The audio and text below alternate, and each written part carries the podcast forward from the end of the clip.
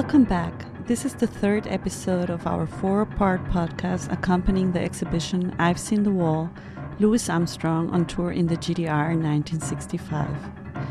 We're Jason Moran and Paola Malavassi, curators of the exhibition, and we're very happy to have Tina M. Campt with us here today. Tina M. Campt, Roger S. Berlind Professor of Humanities at Princeton University, is an author, black feminist theorist of visual culture and contemporary art, and also a contributor to the catalog of our exhibition. Welcome, Tina. Thank you. applause. Round of applause. Made it sound like there's a lot of people in the room who like that. Thanks so much for being with us, Tina. And thanks, everybody, for tuning in. Today, we want to talk about the political background of the show and about the issues of discrimination within this tour and in the mid 1960s in the US and in Germany. We all met uh, years ago in Berlin. Uh, it was the first time that Jason and I collaborated. He improvised actually to the piece Apex by Arthur Jafa. Um, the title of the performance was Apex Variations. And you came all over yes. from New York to see that performance, Tina, then. So that was a moment where we all three were in the same room, right? Yeah. Wow, that's yeah, true. That's it was deep. great. It was really profound. I'd never seen anybody tr- attempt to accompany AJ mm. or AJ's work. Mm. And so I had ex- enormous respect for you. because, I mean, Apex is an oh, intense. It's an assault. yeah, it is an assault.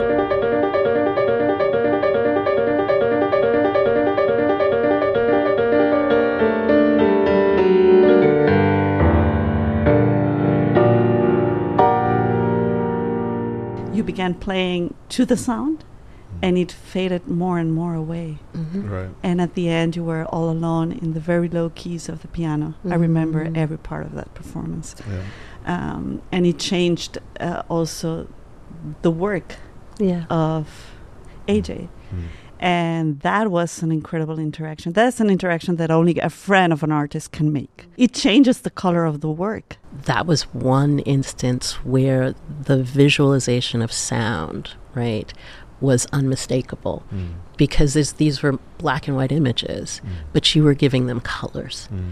Um, and you were transforming how we interacted with those images by transforming quite literally the temperature of the room. Mm. And so it would go from that, that um, the kind of techno house beat. And as that, as that diminished and fell away, we were all with you. Mm. And so the color, the temperature, the timbre of the images did something to me differently mm. by virtue of the fact that you had actually changed the temperature and the color of the images through your improvisation.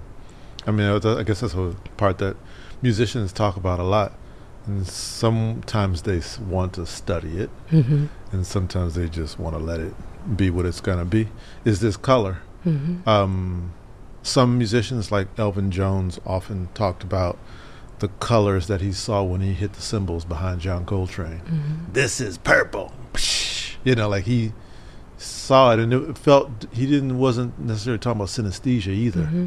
He's mm-hmm. talking about temperature too, mm-hmm. because he knew what making heat was for a musician as voracious as John Coltrane was. Mm-hmm. And I think Armstrong understands this part too mm-hmm. like trying to figure out what are the ways that a band can create friction off of the counterpoint mm-hmm. of one another that then gets to the audience that the audience feels like oh, oh my wow you mean this band can move this nimble all these notes some prepared some not and all that friction and heat that it makes that mm-hmm. then makes us like wonder why we like the music mm. or this or disdain the music too, because mm-hmm. that mm-hmm. that what happened and what Armstrong and his bands over the years tried to figure out with audiences. Right. You know, and that uh, maybe br- leads us. I mean, leads us to the title of your essay. um, I'm going to practice my German. German Zwischentöne.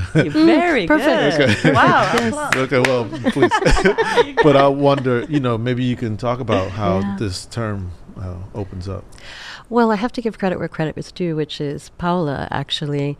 It slipped into our conversation when we were first talking about the exhibition and when she was inviting me to contribute a piece for it. And she said, you know, what is sort of the, the core of this exhibition is not simply the occasion of Armstrong's tour, but the kickoff of that tour, which was this extraordinary um, interview, uh, not interview, it was a press conference um, where he was introduced to the East German press. Um, and this tour was really lauded as historic, which it was. It was absolutely historic. Um, but it was painful. The, uh, the again, talking about the, the temperature of the room, um, that must have been nearly unbearable on the one hand, um, because he was being asked, to my mind, the same question over and over again. So, who is your audience? Is your audience black? Is your audience white? Um, and he would, and it was it was also in translation, right? So they were asking some questions were in German, some questions mostly were in English. Um, but he was being translated to by an interpreter sitting right next to him. And you would see him get agitated because they wanted him to say something about race. They really wanted him to talk about discrimination, to talk about what it meant to be in conversation with an, a white audience as if it were different for him. But it wasn't different for him. And he kept giving them answers that they didn't want to accept about the relationship between him and his audience being about the music. Um, and as you would listen to him say this over and over again in different ways, what Paola asked me to do is she said, you know, you might attend to, I would really love to hear what you think about the Zwischentöne. Zwischen is a preposition meaning between. Tone means sound or color. And Töne is the, the plural of either the sound or the tone color. Literally, it means the sounds in between or the colors in between. So it's the, the it's the hue or the the tint between red and blue, for example. And so more colloquially, it either means subtext or um, subtleties or undertones or even overtones, right? It's everything that is being said without being said. And so the invitation again to listen to this press conference for what is being said without saying it um, was extraordinary to me. And it's also um, thinking about it as the color of a conversation. We just, you know, in, in talking about the ways in which sound can and is always colored, and you're responding to it based on the intensity of those colors or based on the subtlety of those colors. Um, I've been writing uh, quite literally a piece on the idea of after images. And after images is the is the sensation that you see something when it's no longer there. So, for example, if you're looking at the sun and you look away, or if you look at something that's brightly lit and then you look away and you still see the outline of that person, um, that's an after image. And an after image is both something that occurs in your retina, that your retina does, but it's also your memory. It's you're remembering who was right there before the color of the room changed. But I'm interested in, and this actually goes to the um, something that I've been writing about, or the in that essay. I'm actually interested in shifting the idea of after images away from the bright colors to the blue colors, because I think that blue does the same thing, um, but it does it in darkness. It does it in terms of creating ghosts. And so one of the one of the um, pieces in the show is Glenn Ligon's piece untitled Bruise Blues, and it is a piece that puts together two words, bruise and blues, in blue, and it emanates that blue, and that blue is signifies. That blue signifies as blues, that blue signifies as a bruise, that blues signifies as um, the uniforms of police and the brutality that they can inflict on on black communities. And he actually curated um, he curated a um, a show in relationship to black and blue, and everything was about blue and how intense blue is, the multiple hues of blue. And to me, I'm trying to actually understand or think about how it's not just the bright colors, it's really those sort of subliminal colors that can impact us and actually provoke us in ways that you know are actually more subtle and more intense you know than the bright lights that we're actually trying to that that that after images are supposed to be able to that are supposed to, to solicit after images. Wow. Oh my goodness. Wow. you ready to sit down for this feast? okay. this blue feast. We have been talking about Zwischentöne and these tones in between and I personally love that song you wrote during the pandemic in your record, The Sound Will Tell You. Toni Morrison said, Black is a rainbow. Toni talks about potential sound all the time. You hear her novel as much as you read it. And uh, in a very dark place of which I felt we were all in the pandemic, I felt she brought up so much uh, layers of the darkness that I wanted to write something that would live at the bottom of the piano. Uh, and so this piece, Black as a Rainbow, kind of taken from the novel Song of Solomon, starts to pull at the pace of which I would I like reading her text at, which is kind of slow and deliberate.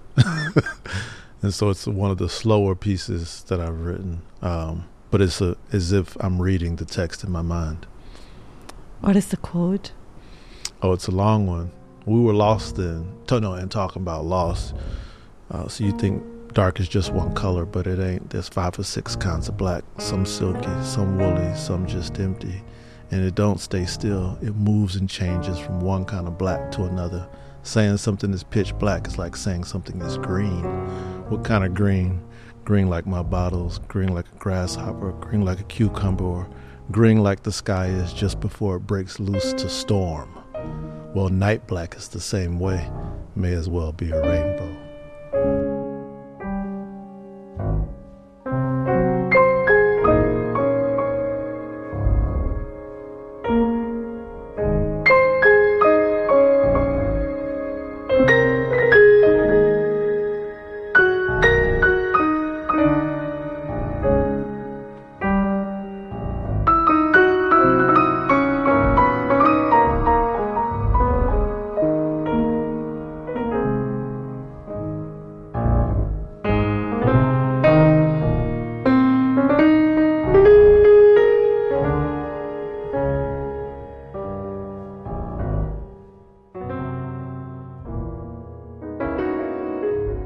The reason um, uh, why I thought about you was listening to you at the Gropiusbau in Berlin, talking about listening to images. Now you talked about um, the color and temperature of the sound. That is like the other way around. What what is listening to images, and how can we listen to images? because I loved that concept. It seemed to be like what is happening in between again, Zwischentöne. I started writing about the idea of listening to images when I was writing about family photography. And I was writing about the family photography of black Germans who I had interviewed who had lived through the Nazi period. And I would look at their photographs, and their photographs looked so familiar. they just looked so familiar. And I realized I was certainly projecting into those images, images from my own family. And I am not alone in doing that, right? So what I'm responding to is both what I see and more than what I see. It's what I bring to it, and it's where it takes me. And I find that naming that process of attunement, naming it listening, um, is helpful to me because what it does is that it makes us think about what listening actually is. That unlike seeing, listening requires contact. It requires sound to actually penetrate us physically and not just through our eardrums, right? Not just not just through that one place. It requires us to feel a vibration. That's something that I want us to actually be more attentive to when we're thinking about how we see and what we see. And by doing that, we don't take it for granted. We don't expect that um, that an image is going to tell the truth, right? Right now, that's one thing we know about images is that they're not necessarily telling you the truth. But by listening to them, you hear the multiplicity of what resonates within them and beyond them. And you ask yourself, you have to interrogate them to say, where is this coming from? Not that it's coming from that image. Where is it coming from? Which makes us, again, much more open, right, to the multiplicity of registers that that allow us to apprehend a given image in a multitude of ways. An image also has an ability to, to walk away from you, and I think in the in the exhibition it has such a the the tone of the exhibition. There's a downstairs and an upstairs, a first half, a second half with an intermission. When you walk up the stairs, is when you arrive at Glenn's piece. Then there's there's also the the space between the two the two vibrating uh, neons. There's a there's a gap in between of which Adrian Piper's card sits very near. I think as curators we may have depended on our audience to feel like they would see something and then felt like they felt they saw the reflection of it four works later, but may not have ever planned that they were still seeing Ligon's blue might still be vibrating in them and the need I think for an audience to feel like they may be then on the other side of that thing being apprehended, mm-hmm. that the image is actually coming for you, um, and was a thing that I think in thinking about because a lot of the questions we received at the beginning of this was about oh how like Armstrong is not the president of the UN and coming to answer these questions as if he's that guy. That was so odd to me in this press conference to see him like play that like a song. Mm, yes, like he yes. was like, uh, I'm gonna play the changes this way on this yeah. one, and then he he kind of, I think he kept seeing in his mind the points when he would shift the tone to humor, or shift the tone to defiance, you know, or shift the tone to squinting when I pull my cigarette, you know, like. I think for a lot of people, they had never seen Armstrong's face even look like that. Right. Like no smile. Right. I'm just here. Mm. you know. Yes, and uh, Jason made a new work. Um, uh, that that wasn't planned, but it's bringing exactly that the press conference and the concert the day after together. Uh, you're putting them side by side. It, it is a it, it is part of the concert and the whole press conference. So actually, you can see Armstrong talking while he's playing. And his own music is the soundtrack to the press conference. And the way you put those songs together, it's totally amazing because there are these moments of interaction, interplay between both of them where you have the greatest Zwischentöne. And that is a work that developed out of the preparations of the exhibition and that we're really glad to have there because that, that is a that is at the core of the I think of the ground floor of the exhibition, um, figuring out how was the situation for Armstrong. We're not reconstructing the whole tour. That is not what we wanted to do. We're not uh, getting into jazz, into GDR, this and that. No, no, it's really focused in the situation, the ambivalent situation he was into. I think that's brilliant. And it's brilliant because, quite frankly, it is about being in between and the Zwischentöne. And one of the things that you just said struck me, which is that people weren't used to seeing Armstrong's face in this particular way. And one of the reasons that I think that most people haven't seen that and which contributes to us seeing him differently is lag time. Hmm. There's a lag time between some of the questions and when he's answering. Mm. It's a lag time mm. of translation mm. where he doesn't understand, then he does understand, then he decides how to respond. Yeah. And it's, you know, that to me is the excruciating moment. As you watch him understand the question, get pissed off at the question, then decide on a nice answer to it, right? Or that same process and a defiant answer or dismissive answer. And so, I mean, Armstrong was known as sort of the consummate performer, right, on and off stage. But it, there's some powerful moments there that aren't about what he says. It's about the lag time between him hearing something and then saying something about it.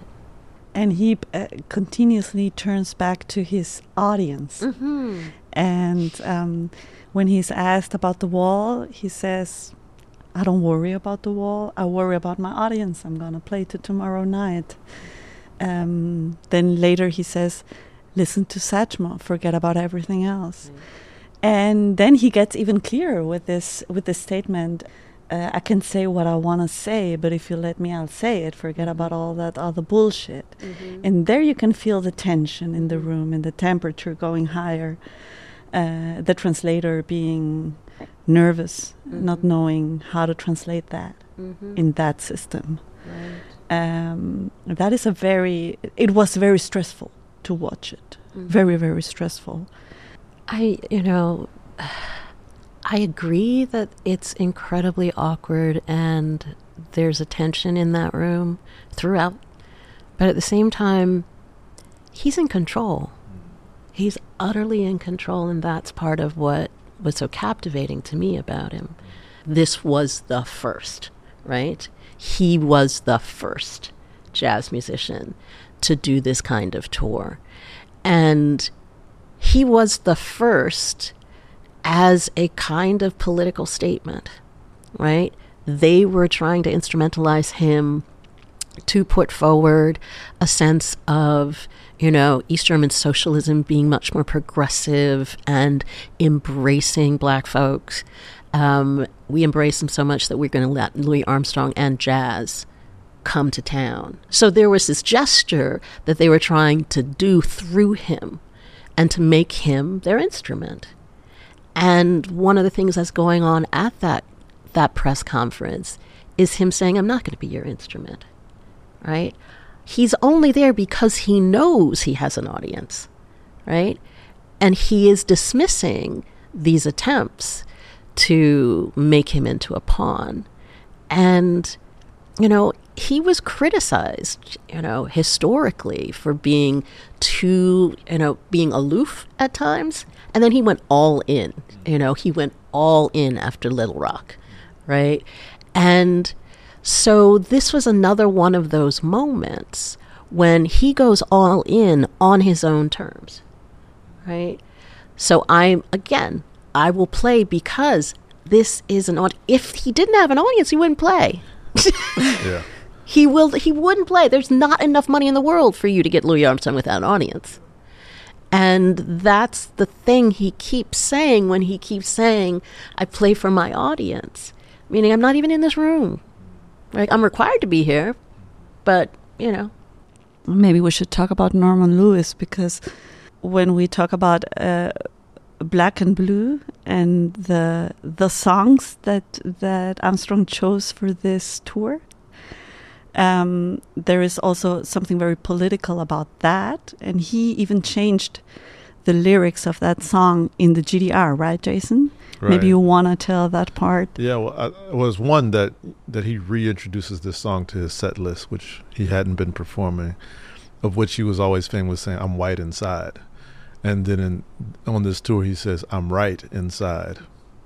And it, it's about a slip of the tongue, but he ain't slipping. that, that, is, that ain't no slip. yeah, it ain't no slip. Mm. But like then, but then in in in Glenn's work, which is also what Glenn also focuses on, he focuses on language and he focuses on even in the works where the paint crawls down the, the canvas and starts to distort like he's also focusing on this the need for repetition and a musician deciding to replay a song night after night and the way armstrong did at this time in his career is a real commitment to this is a form that i'm presenting to an audience. It goes like this this is the narrative i wanted to tell and this is how i want to heat the room up.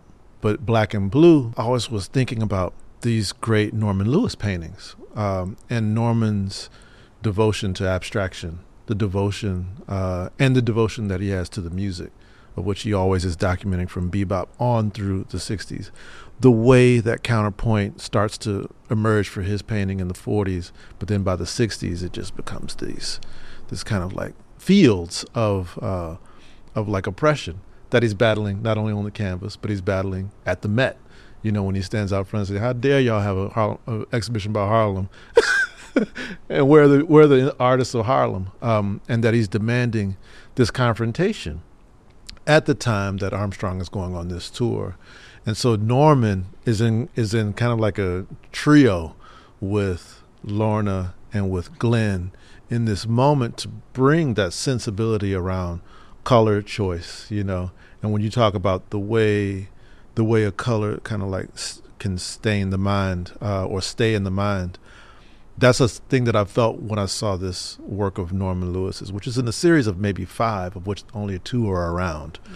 and and I thought it would be great to have him nearby Glenn, uh, talking about the slip of the tongue and the bruise and the blues, and the reason that Armstrong is reintroducing black and blue. It's kind of like one of the more overt places we stand mm-hmm. in the mm-hmm. exhibition, right, Paola? Yes, yes, and it's also the when you were talking about repetitions.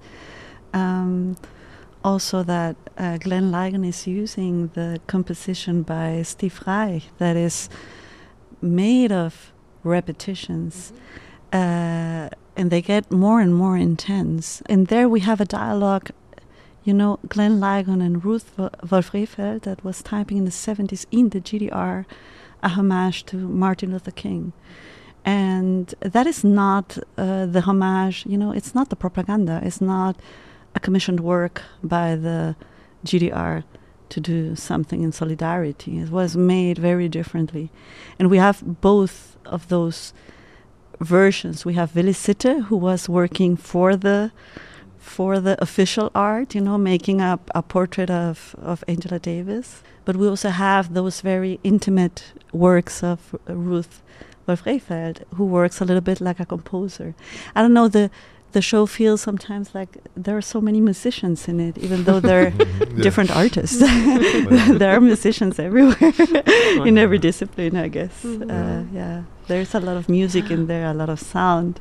yeah. It seems to me that, and this was in our conversation, the way in which you're asking visitors to inhabit both music and visual art simultaneously on the ter- on different terms.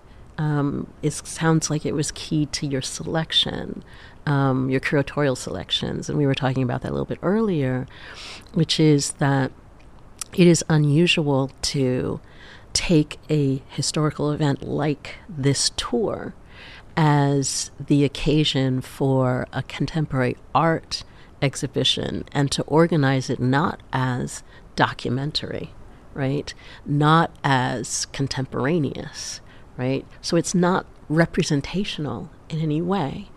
And what you do instead is you ask visitors to confront their their time and space in history through sound and vision, and it's it's a beautiful, beautiful um, sort of curatorial motivation which is to bring people into a space where they're never in one place at a time. They're always in a multiplicity of places. They are trying to understand a relationship to Armstrong, right? And his music, but not through Armstrong and his music, right? So you're expanding how we understand Armstrong, right, in this particular moment right? as well as in his own moment.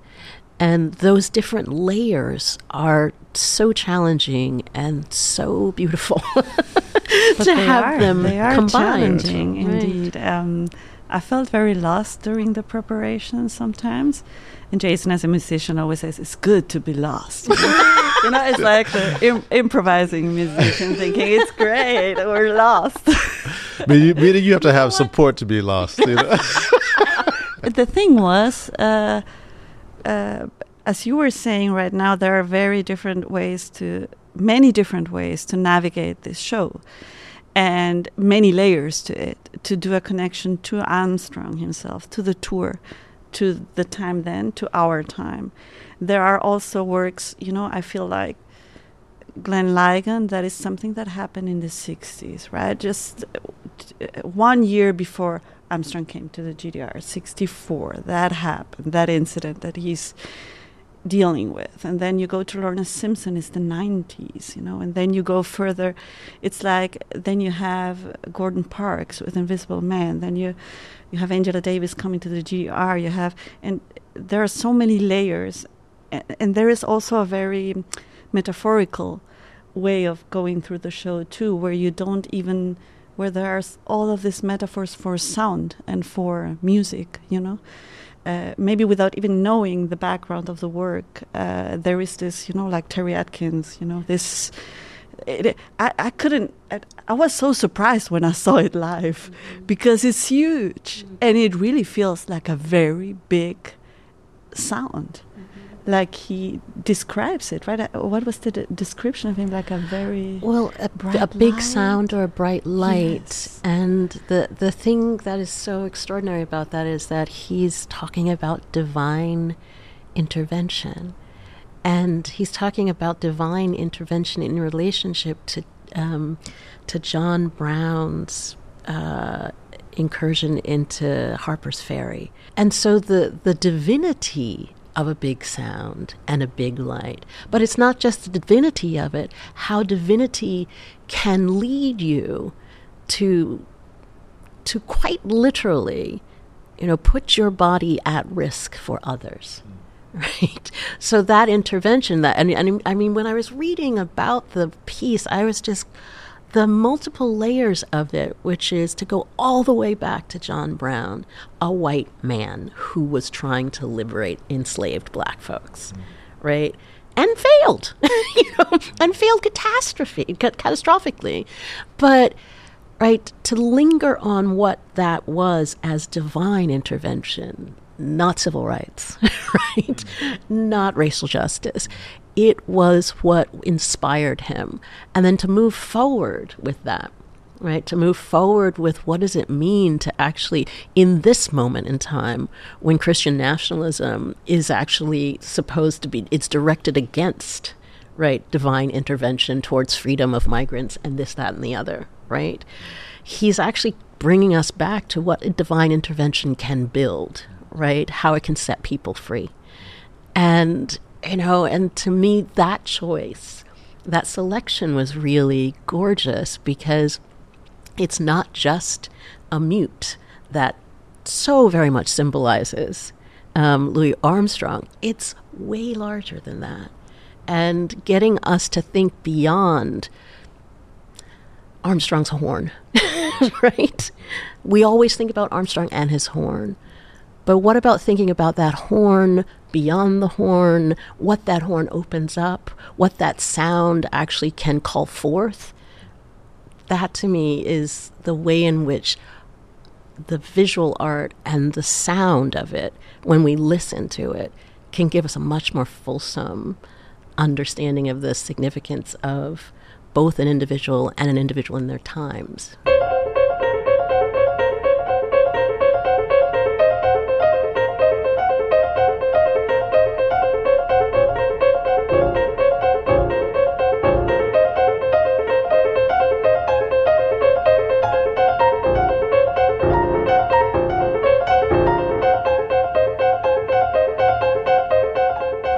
Adkins also his like his devotion to Devotion. music. Yes. I mean, um, over the years knowing him and laughing with him and listening to him talk shit, which he did so well. uh, he was incredible. Um, but all, because I think he understood that to there's something that I, we I feel like also this is a very the past ten years have been very much a Terry Adkins made moment Hmm. of watching institutions really understand that performance is necessary. Hmm. It's like as important as the sculpture or, or the or the, the painting is you need performance. And Terry has has long spent much of his time investigating the sound. I felt like he planted so much in his canon that leads us to so much understanding that can happen now in a space like this. That for when we were coming up with like who has to be in here was like Terry, you know, also out of deep love for for what he left us, has to be here because he really also really cared about it and was not afraid to get on stage and try to make it, which I feel like is a very vulnerable place that Yeah. an artist can place themselves when they leave their tradition. But he wanted to make no. The tr- tradition is to be in multiple places. Mm. The divine mute was, of course, when when you sent photographs of it being, you know, uncrated. I thought, oh my God, it's much larger than I thought. Does it fit in It our wall? fit. It barely fit on the wall. And that and and that's Terry too. He knows how to take up the Space. space. You know, Mhm. Lorna has a, that the work demands three walls. Right. Right. You know, Uh, Glenn's de- demands space and then space between the neons. You know, like these are works that that seem if you just walked in, you you'd have to then say, oh wait, there's a vibration in here that I might need to listen for. You know, Right. I mean, I also I think that that's really important. The, what you're emphasizing, scale, Hmm. right? That scale also produces its own sound. Hmm. But I appreciate the scale because it makes certain demands of me. And having an exhibition where scale is so central, um, both in terms of the object itself, but also the way in which sound itself takes up space, right? Sound goes right through you. Hmm. That's the hardest thing you can possibly do in curation is isolate sound. So you have to intentionally know what it's bleeding from and into. And that the the pervasiveness of sound to me is also something that's important. Um, it's very different than the visual, right? You have to be looking at it, right? Um, but to allow those sounds to bleed into one another and make contact with you, um, that's both a challenge and at the same time it has the potential to, to be transformative. So I'm so happy to hear that the intentionality of, you know, both sound and scale in terms of shaping an encounter and reshaping those who are involved in that encounter. Mm. and keeping the room very open so Mm. that so that you as a visitor are able to to make connections in every direction you know But I wonder, because you're also teaching now, right? So mm-hmm. you're dealing with a lot of young minds getting introduced to material, mm-hmm. maybe for the first time, Right. and then they're asked to have to open up that session and like, okay, now figure out what does timbre mean, or what is tone in a room, or tone in a text, and how do you help people find strategies through that? I feel that the the most challenging and the most gratifying process of teaching is when your students um, surprise you. Because they can articulate something different on different terms. And i don't ever have to to test them You know? right. i have to be open to what they are allowing me to see and hear and feel um, about the terms that i use Mhm. like frequency, uh, like listening. Um, and I am immensely gratified by what I learn from my students as opposed to um, teaching them. Mm. That teaching to me is a process of dialogical learning. Um, they're teaching me what it means to make and to think while you're making. That's a band. Yeah, that's a band. quite, But- quite That's a band, literally. that, but but that's what what I was thinking that you know there is so much to learn from the music. It's very much about listening to each other, like like feeling feeling the room also feeling. You were talking about temperature. I think the temperature is really important. Feeling the bandmates, the other ones. I mean, I I I felt very uh, honored and privileged to be able to do this show with you, Jason, because there's a lot to learn from the music, and uh, and also the the courage to take risks and to think further and to not stay only in what you already know from the art world. You know, it was really amazing. Um, and I think that comes from the music, I'm sure. Yeah, and you talked about it, Paola, about works also having the potential for sound, like so that even though works weren't actively making sound, that you also had to acknowledge the potential sound in the space. But that potential part for me is so important in a in a in a museum space where the eye is turned on when you walk through the door versus a concert space where your ear is turned on when you walk into the building or the venue and then the demand that we keep more of the senses open and less defined about how you enter a room. Um, and so the the exhibition is relatively quiet. it's a relatively quiet show. Lorna's humming in the wall is Mm. possibly the one of the more audible sounds. You know, even when his concert is playing downstairs, it's it's quite soft for such a loud individual. You know what I mean? Yeah, yeah. and that was also like a i think when um in because we've walked into gallery spaces before we know how they feel i always think like you tell me how you want me to interact by how loud my footstep is when i walk in here like do should i be self-conscious now because i hear my heel hit the floor? Or can i relax into the space? Or how the lighting is in this room? So part of it was also trying to give an audience a space to to walk in and not feel like they knew the answer, you know, which is a very hard thing in a museum. Uh, but I but I felt like our favorite works were able to kind of like step back from it, even though the context was so rich with complexity, you know, for for all the the work the artists that you were mentioning.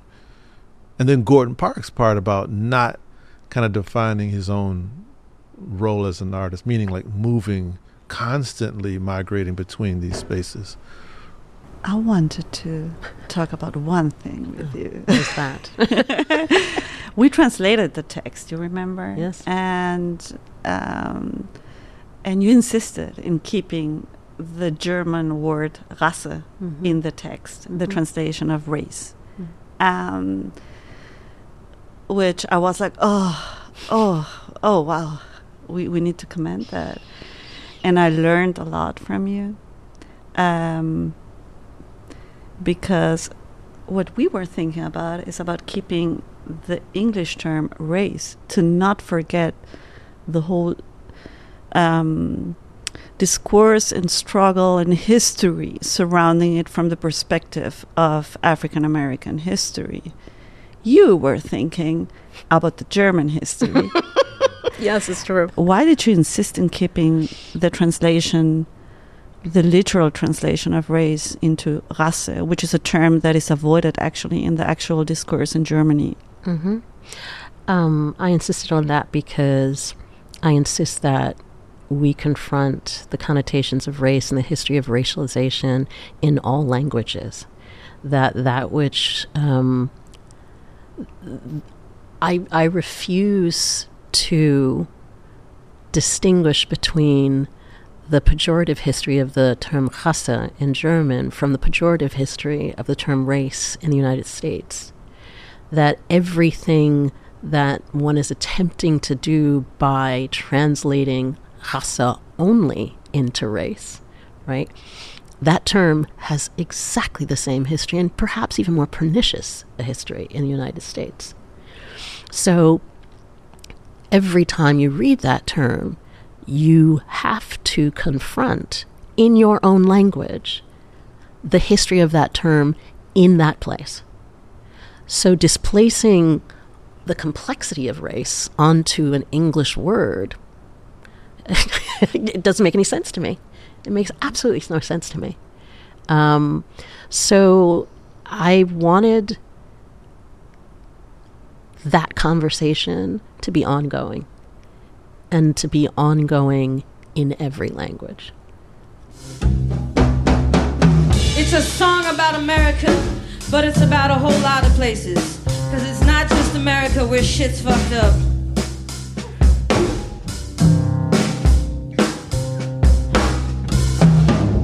And it's not always time to be neutral, you know what I mean?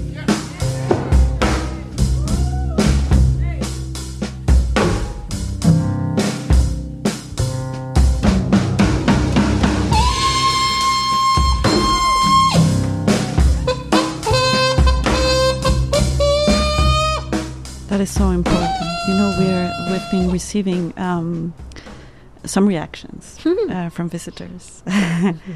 There's always a um, there are different reactions, of course. It, it it has a lot to do with also with memories, you know, and identity, and maybe um, some visitors are maybe a little bit disappointed that we're asking questions surrounding this tour, which for them was just spectacular, you know, a spectacular event that they have in their memory as something very special. And suddenly we come with works that are making it more complex. Mm. Um, and there's one question that they're asking me again and again, and also the press. Are there any um, evidences for racism in the GDR towards Louis Armstrong? and I don't, I don't even get the question. Um, it feels like, w- why do we need any evidence in a in a journal or in a memoir or in his tapes that he experienced that exactly there? And maybe that is also that is why I come to this question right now because when you Yeah. say race and race, you know what I answer? I answer always, um, I don't need no evidence. Yeah. There, there was and still is racism everywhere, and it's a structural problem. So why are we searching outside of us?